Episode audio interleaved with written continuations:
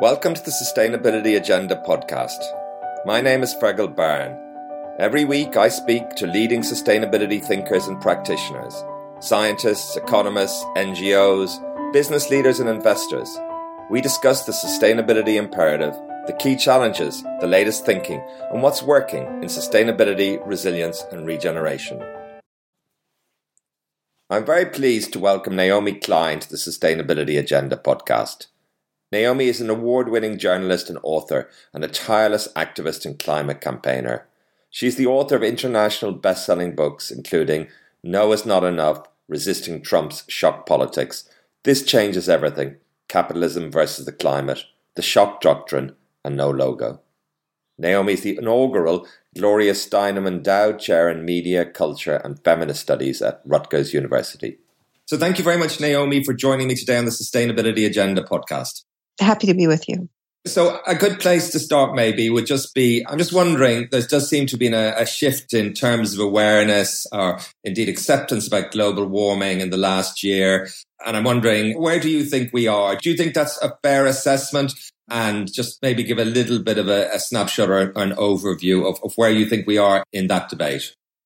I think the debate about the climate crisis has progressed substantially in the past year, both in terms of a shared sense of urgency, not to say that everyone shares it, but I think it's much more widely shared across sectors of populations who define themselves as progressive, you know, more liberal leaning.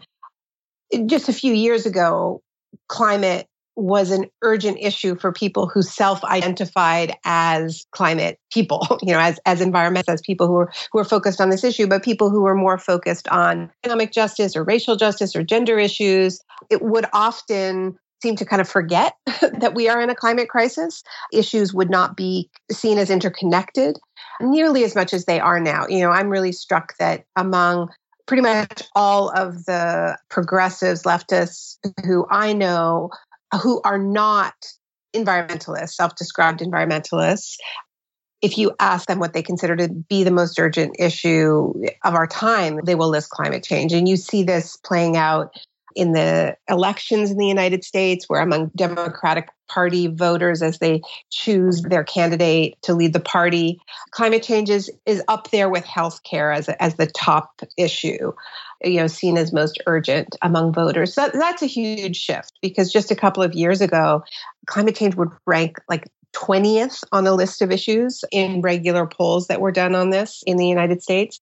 So that's a big change. And I think there's also been a change in terms of the kinds of responses that are being seriously debated, right? When I published This Changes Everything in 2014 and talked about the need for an approach akin to what's now being called a Green New Deal, which would not approach this as a narrow pollution problem, as in uh, you know something that could have a, a narrow technocratic solution, but rather a crisis that demanded a new kind of economy, a broad infrastructure transformation. You know, that was really seen as sort of out there and a really extreme position. And now we're seeing the Green New Deal as a framework that's sort of understood as uh, um, necessary around the world, whether you know, it's inside the UN, whether it's at the EU whether it's you know once again in the debates to choose a leader of the Democratic Party in the United States. Not to say there's consensus about it, but just you know a year and a half ago it wasn't really on the political agenda, so it's a really big shift. Absolutely. How, how important is the Green New Deal and why? So I think it's important to clarify that there isn't a Green New Deal there are many Green New Deals floating around and different approaches. There's lots of different frameworks and initiatives that are using that branding or similar branding. And so it really isn't one thing. The approach kind of took off and it's not a new it's complicated because it's been around for more than a decade and it has been used in different contexts but the sort of current iteration kind of took off in november of 2018 after the Democrats won the midterm elections, took back Congress, and were fully expecting to just have some sort of a victory parade. And instead, they were greeted by young climate activists of the Sunrise Movement occupying the office of Nancy Pelosi, who's the most powerful Democrat in Washington, demanding a Green New Deal. And at that point, it was just sort of very vaguely framed as a way to fight climate change that would create good jobs at the same time and that would put justice, social justice, racial justice, gender justice at the center of the plan. And then Alexandria Ocasio Cortez and, and other newly elected young Congress people came together and started fleshing out what that would mean and came up with a resolution for a Green New Deal, which takes as its starting point the IPCC report on the 1.5 on keeping temperatures warming below 1.5 degrees Celsius. And that report saying that if you know we want a good chance of doing that, we need to cut global emissions in half by 2030 and we need to be at net zero by 2050. And so I think one of the things that's really significant about the Ocasio Cortez initiative with Senator Ed Markey is that really for the first time, you see American politicians recognizing the greater historical responsibility of the United States because they don't just interpret that IPCC target to mean that the United States has to halve its emissions by 2030. In fact, what they're calling for is for the United States to be at 100% renewable energy for almost every part of its economy by 2030. So it's recognizing that as the world's largest historical emitter, the United States actually has to move much more quickly, which is, you know, enshrined in the UN Climate Convention, but you know, up until that point, US politicians had not been willing to recognize that. And that's been a huge barrier. And so now there's, you know, different politicians have put out their spin on this. Uh, you know, Bernie Sanders has put out a lot more detail of what a Green New Deal would mean for him. Elizabeth Warren has done the same. There's the beginning of a discourse around what a truly global Green New Deal would mean in terms of North South equity, in terms of not replicating colonial extractive relationships where poor parts of the world become resource colonies for lithium and other core inputs for a low carbon economy. And so, you know, these are the broad outlines. But, you know, I think that the short form of what a true Green New Deal is, is the blueprint for the post extractive economy. And it is a plan that fights poverty and climate disruption at the same time. It, a justice, it is a plan for a truly just uh, transition that is science based, but justice guided at, at every step. Yes, very interesting. Um, I had intended to talk a little bit more about things like its political viability or feasibility and so forth, but become aware that that's a, a particular frame of, um, of looking at this question that emphasizes certain things and maybe neglects other. And, you know, a key part of this Green New Deals is, is a sense of urgency. And I'm just wondering, do you see more awareness of, shall we say, what the actual issue is and the kinds of things that need to happen to deal with those issues rather than is this good for the Democrats? Is this good for the Republicans? There's been a lot of noise around that kind of thing. Well, I think there's been a lot of punditry from people who haven't really grappled with the science, who are sort of new, you know, relatively new to even focusing at all on the climate crisis, but know a lot about how to count seats in the Senate and have their own reasons for sort of dragging this onto terrain where they have a greater comfort level and can talk about why it would be impossible to do anything on the scale. But the truth is that things become possible in the midst of crisis that are not possible without crisis. And this is true for the right and the left. And so, just because people understand that we are in a crisis, just because people understand that we are in an emergency, does not mean we are going to get a Green New Deal. We could just as easily get absolutely fascistic immigration policies and geoengineering. There are many different ways of harnessing people's fear and state of emergency and understanding that we really, really have to do something. And I think more than anything else, one of the reasons why it is so important to have a very clear plan for how to deal with the climate crisis that does put justice at the center is that if we don't, when people do finally wake up and start demanding that there be some kind of action, the action that our current systems will will offer them will not be the kind of action that will serve the vast majority of people because nothing our current governments are doing are serving the vast majority of people. So why should we expect climate to be and an exception to that.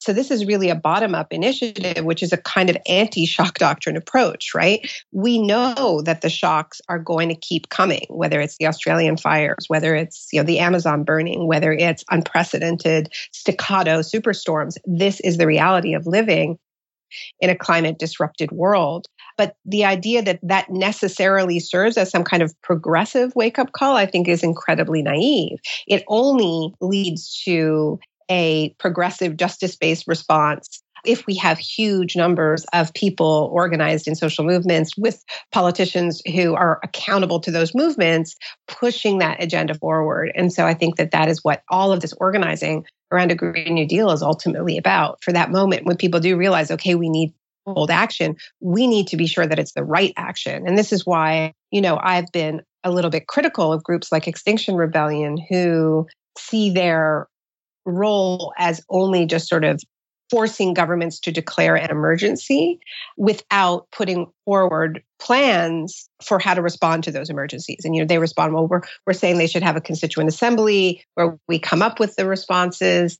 You know, frankly, I don't think that's good enough because I think that we actually have decades of work to draw on from the global climate justice community, which helps us map what that response would be. It's very interesting you say that. It often is presented as a Marshall Plan, as a you know, as hmm. something like the, the original New Deal, a very top-down kind of approach. Well, the original New Deal was not. I mean, a Marshall Plan and a New Deal are not the same thing, and this is why I favor a Green New Deal as a framing device as opposed to you know some people have have advocated for you know the marshall plan the post-war reconstruction right? A framing or a wartime mobilization. Those really are top down those really are examples of you know centralized government just kind of dictating from above what the response was going to be. But the history of the new deal is more complex than that. The history of the new deal in the 1930s is is very much a push and pull between organized social movements that were staging general strikes, that were demanding more and more of FDR's government. It was much iterative. It was not one thing. It was dozens and dozens of, uh, of initiatives that were constantly being changed, improved, rolled back in the face of competing pressure, pressure from above and pressure from below. You know, in truth, I think that the scale of change that we need is kind of a combination of the sorts of social policies that we saw and ecological policies that we saw during the New Deal era in the 1930s and the industrial transformations that we saw in the 1940s as part of the war effort and the reconstructions that we saw afterwards um, uh, with Marshall Plan. Um, but in terms of a sort of a historical framing, I prefer the New Deal precisely because it's less top down than those other examples. Yeah, what I wanted to get to, yeah, was this question of how where they meet, and because there is an element of the you know top down, whether the emphasis, as you say, equally on on a bottom up, and you've written a lot about the role of whatever the Blockadia, Blockadia activists working together. You, you mentioned Extinction Rebellion. I know Greta Thunberg recently said that the strikes have achieved nothing.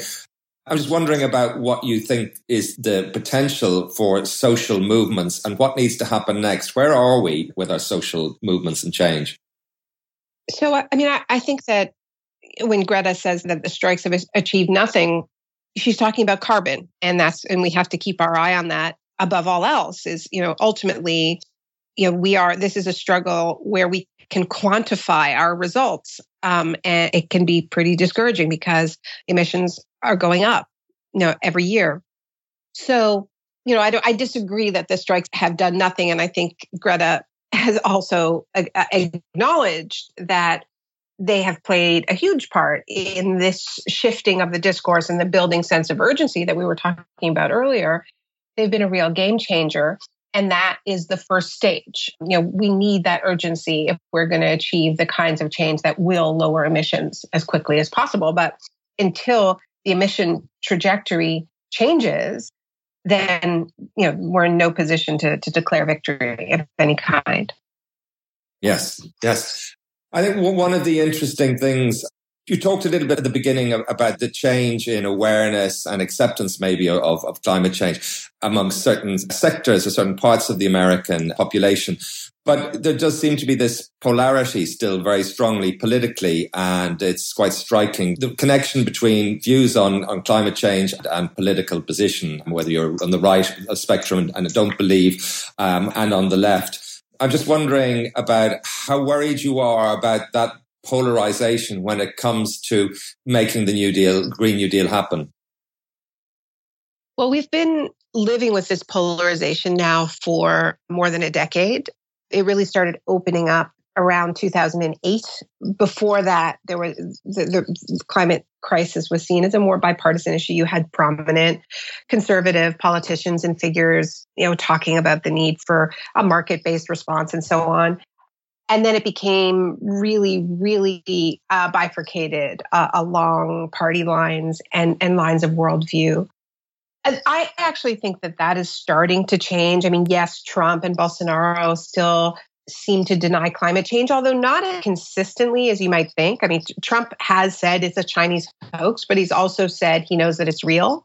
Scott Morrison doesn't deny climate change. I actually think this question of whether or not the right denies it is a little bit beside the point because I think it there like I was saying before there are different ways of dealing with an emergency just because somebody on the far right who has an intensely hierarchical worldview you know believes that the, the winners in our in our world the people who have you know the most money and power have it because they're somehow better and superior and the people who don't have it um, don't have it because of some you know moral, personal, or genetic failing. I mean, this is what it means to have a, a this intensely hierarchical worldview. When those people stop denying climate change, when they admit that it is happening, that doesn't mean that they're going to be willing to embrace a justice-based response that will actually lower emissions in line with science and bring populations along with them, it's much more likely that they will use it as a tool to advance a authoritarian agenda, a highly xenophobic agenda, a highly corporatist agenda, because that's just what they do, right? And so, you know, I'm more focused honestly on how we beat them, you know, how we beat them, how we get them out of power, because I don't believe that they represent the majorities in any of these countries. And and you know most of the polling shows that you know they usually win these elections through some you know form of strange you know election trickery. Donald trump didn't win the popular vote. He won the elections because of uh, you know the dysfunction in the american system. I mean, God knows what happened with Jair Bolsonaro. Lula da Silva should have won that election, but he was put in jail on trumped up charges in a trial in which you had open collusion between the prosecutor and the judge, and then the judge was then made justice minister under Bolsonaro's government, right?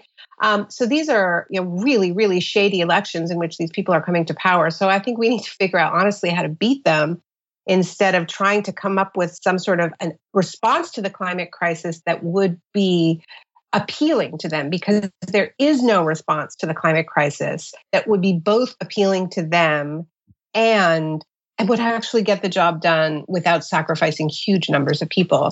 You know, and the, and the, the other piece of this is I think we are starting to see a growth in openly eco-fascist tendencies on the right. You know, these they may not be in power yet, but they are power adjacent, right? So these are, you know, figures who don't deny climate change, but you know, see it as some kind of divine, you know, cleansing of lesser humans and are very, very focused on making sure that borders in Europe, uh, Australia, New Zealand, the United States, and Canada are as hardened as possible from you know the growing numbers of, of migrants many of them climate migrants i think that's really important what you say there and um, i was wondering in a lot of the, the, lot of the debate a lot of the talk there's this kind of cognitive deficit idea that if people just knew the facts that things would change uh-huh. and they'd uh-huh. get on board and uh, you know, and be willing to make the kind of changes that are necessary. I'm interested in you talk about, you know, in well, sense, I think Australia is a pretty. I think keep your eye on Scott Morrison um, because I think that's really going to show show us that this is not about them not understanding it. It's something much more complicated going on. Scott Morrison does not deny climate change. Yeah. He's been very clear about that. Scott Morrison is one of the architects of what's called the Pacific Solution in Australia, which is this brutal immigration regime where boats are intercepted um, and migrants, uh, most of the migrants from wars, are brought to these offshore detention facilities in places like Nauru and Manus. And of course, he's one of the huge advocates of building the world's largest coal mine, the Adani mine, there's no evidence that these fires that are incinerating the continent are serving as a wake up call for Scott Morrison. If anything, I think we're going to see a hardening of these views, right? Where I think the fact that so many Australians are becoming displaced internally will be used, and it's already starting to be used by the right wing press, which is so powerful in Australia, as a rationale for you know even more brutal anti-migrant policies right? Like we have to take care of our own who've lost their homes before we let in anybody else right? And so you know the idea that he's going to somehow see the light is to me vanish you know it's a vanishingly unlikely uh, possibility and we also have to i think reckon with the fact that a lot of these guys are evangelical um, Protestants. He is a Pentecostal, you know, comes from a very religious background and is part of this sort of right wing religious global movement that is folding climate disruption into this sort of rapture worldview, right? The idea that like the chosen people are saved and, you know, the damned are left behind. And they're kind of enacting that on earth, right? they are anointing themselves the chosen. And that is the rationale for hardening their borders and allowing the rest of the world that did not create this crisis to suffer its effects. Like they have the belief system already that allows them to rationalize that. And some of them have it very intensely. Yeah, uh, it's, it's terrifying what you're saying there. We were talking earlier about this kind of fight in a way between different views and so forth. And I don't, you're familiar with the work of Dan Kahan at Yale and, and this idea that there are different sets of values, you know, there may be collectivist kind of about participation and then the competitive, more market oriented and then a, maybe a hierarchical, you know, approach and, and different kind of clusters of values. And I thought that was a very interesting and it connected with the political position of voters, what they were, whether on the right or the left, and also how they saw intervention in markets and intervention in the climate and so forth. And Steve Rayner, who's a climate scientist at Oxford, talks about, I guess, the different kind of governance and, and finding ways to put together approaches to solving problems that tap into these different viewpoints. So it's less yeah, about. I think that it's like yeah, but I also have a huge amount of trouble with some of this research, right? Because, you know, when they talk about people with a hierarchical worldview, they are talking about people who, as I said, have a worldview and they ask them questions in order to establish this, like questions like, do you think that people essentially deserve their status in society? You know, and the and the people who answer yes have a hierarchical worldview.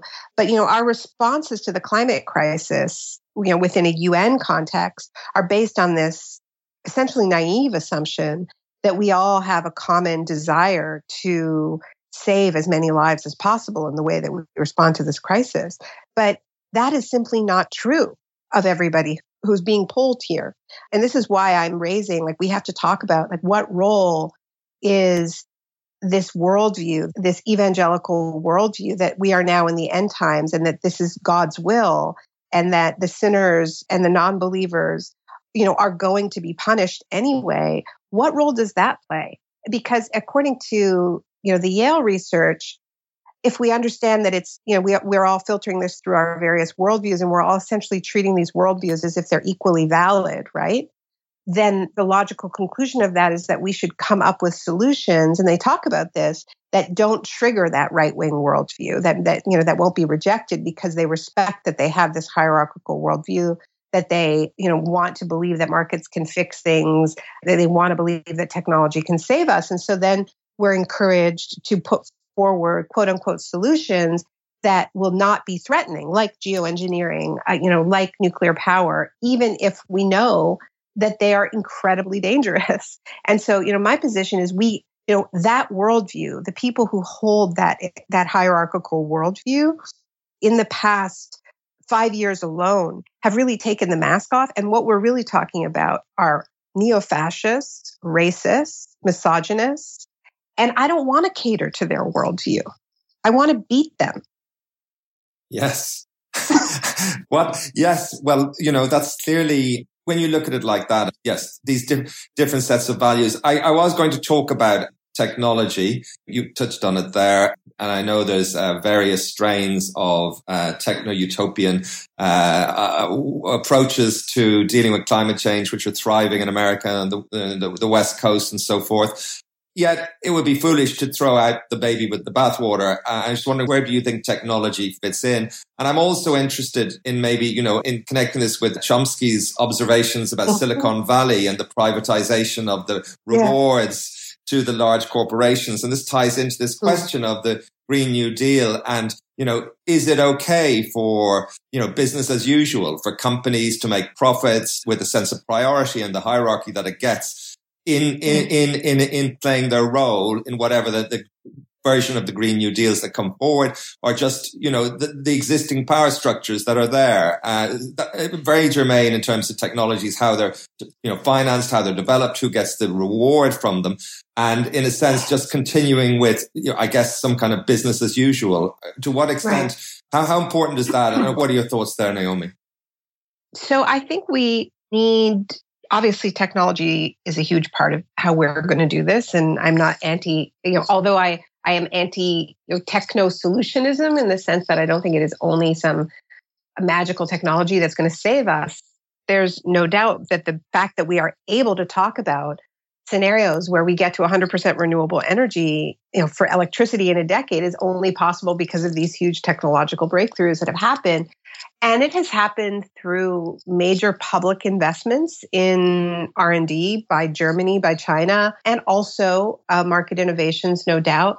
But if we want this to roll out globally as quickly as it needs to roll out, then it really raises very big questions about intellectual property, right? You know, Elizabeth Warren in her Green New Deal, she talks about these huge investments that we need to make in green R&D and then she says, you know, to American businesses, you know, in, according to her plan, you can have access to this publicly funded technology to make your green products, but only if you make your products in America.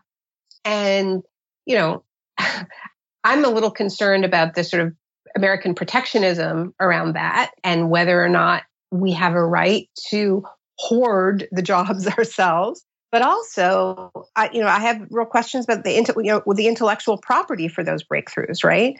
Because i don't think that we can roll it out globally as quickly as we need to roll it out with the current intellectual property uh, legal infrastructure that we have right now. And we need to open source this is the bottom line, right? We need everybody to have access. Uh, and I think that's part of our climate debt. I think that's part of play, paying our climate debt to the world is making those investments and making the technology open source and accessible to the rest of the world. So, you know, I think that that's one piece of it. And the truth is that so much of the wealth of Silicon Valley right now rests on public infrastructure and public investments, you know, whether it's the internet itself, whether it's GPS, um, you know, companies like Uber are, you know, uh, exist because of the huge investments that taxpayers have made in what has become the technological backbone of their business model. And we have had a regulatory infrastructure over the past 30 years that has just handed this over to them uh, and said, do what you will, right? And not put any conditions on it. So, you know, we have have to have a different IP approach. But I think a lot of this, you know, if we look at the world, and this is where I think looking at the World War II precedent is relevant, you know, during the war mobilization, when you had factories that were getting huge government contracts to uh, suddenly make fighter jets, you know, instead of automobiles, I mean, they were not turning profits for a while. And so I guess the bottom line is, you know, I'm not saying there's not going to be any profit in any of this, but I am saying that profit can't guide this, that it's too important. We have too little time. We have procrastinated for too long, that the measure has to be what will do this fastest, what will get this done, not what will make the most money, you know, what will incentivize business the most. Well, just talking about business, without going to the, the, the fossil fuel industry and the power they have and so forth, but just more generally, do you think social movements are doing enough to deal with untrammeled corporate power? We talk about extinction rebellion and so forth with a lot of focus on governments. What about and, and the finance industry, which is just so, mm-hmm. so powerfully embedded and driving so much of not just the, the fossil fuel investments, but actually when you unpack it a little bit, you know, this drive for relentless economic growth? I think there's been debates within Extinction Rebellion, and of course, Extinction Rebellion isn't uh, monolithic; it's decentralized, and there's there are you know different Extinction Rebellions all, all around the world.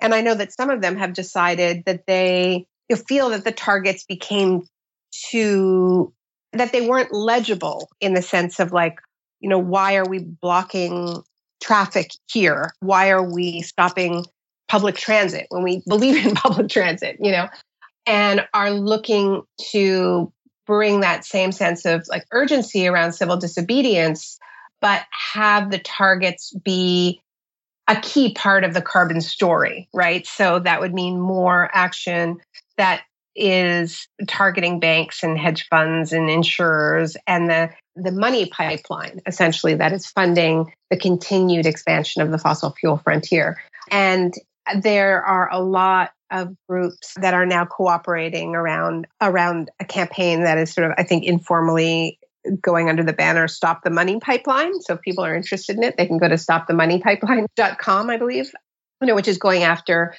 BlackRock and just won a big black uh, victory with BlackRock, although there's more to be done. And JP Morgan Chase is another major target because they have spent billions of dollars financing new fossil fuel projects since the Paris Accords were signed.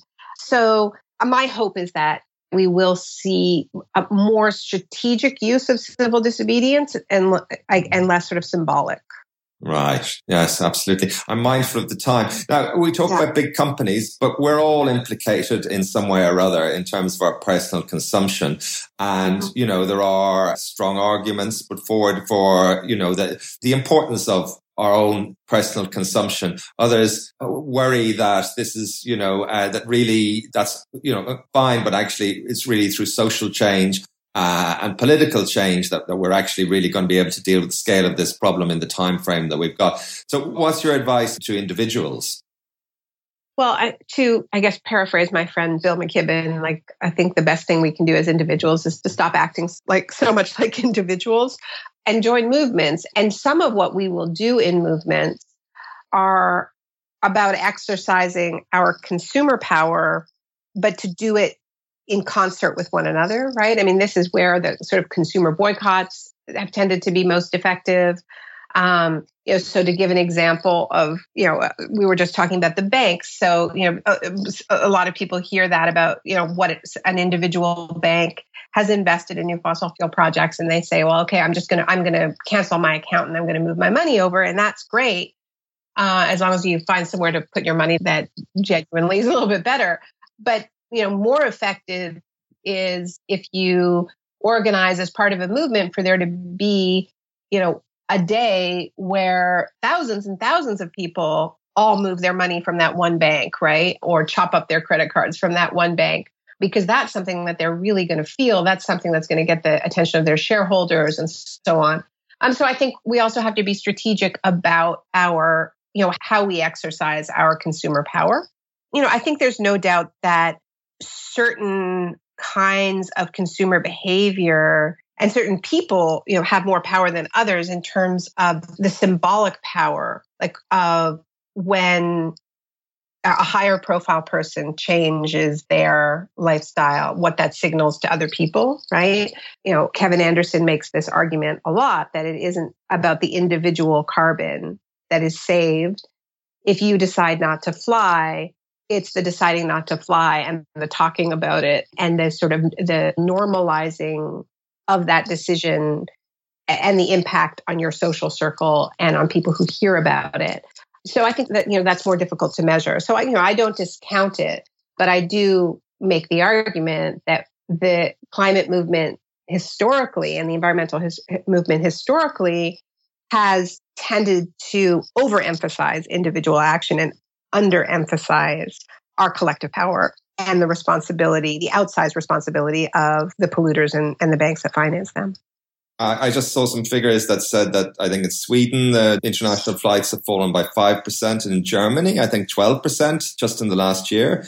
So, you know, I think it's what they've got a word in Swedish for is it flight shame. So, um, yeah, yeah, mm-hmm. yeah. I, I was wondering a last, last question here. And uh, I don't know, somebody came up with this pithy and terrifying phrase, I guess, which said, uh, whenever climate change policies are seen to conflict with economic growth and development, climate change loses every time. That sounds like me, actually. yes.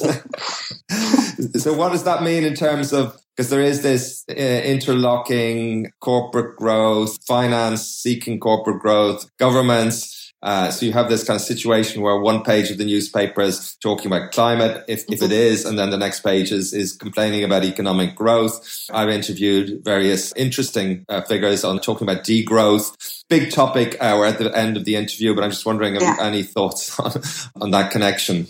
Well, I think what, what we certainly know is that when climate responses to the climate crisis increase the cost of living for people, those responses tend to be short lived and to generate backlash and to become particularly impopu- unpopular during times of economic hardship, right?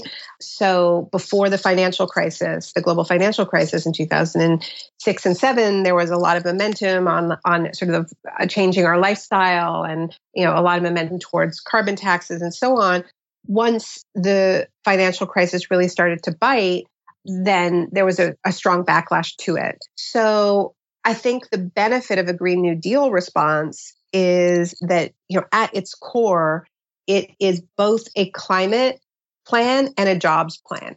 And if it is designed properly, it is a plan to create millions upon millions of unionized family supporting jobs. It is also a plan to invest in the kind uh, of social infrastructure that makes life tangibly better and less stressful for everybody in society. Those universal programs like healthcare and education and childcare.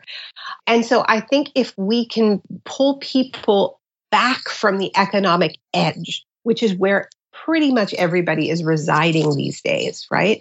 Then we win ourselves some space to start introducing carbon pricing and other policies that do demand that we make changes and make sacrifices. But there has to be an investment in that social infrastructure, in that basic, you know, well-being that comes from having a stable job and a basic social safety net that I think will allow us to do the right things when it comes to climate and will make it harder for those corporate interests to say you have to choose between jobs and the environment. You have to choose between caring about the end of the world and the end of the month, which is a strategy that has been very effective for a long time.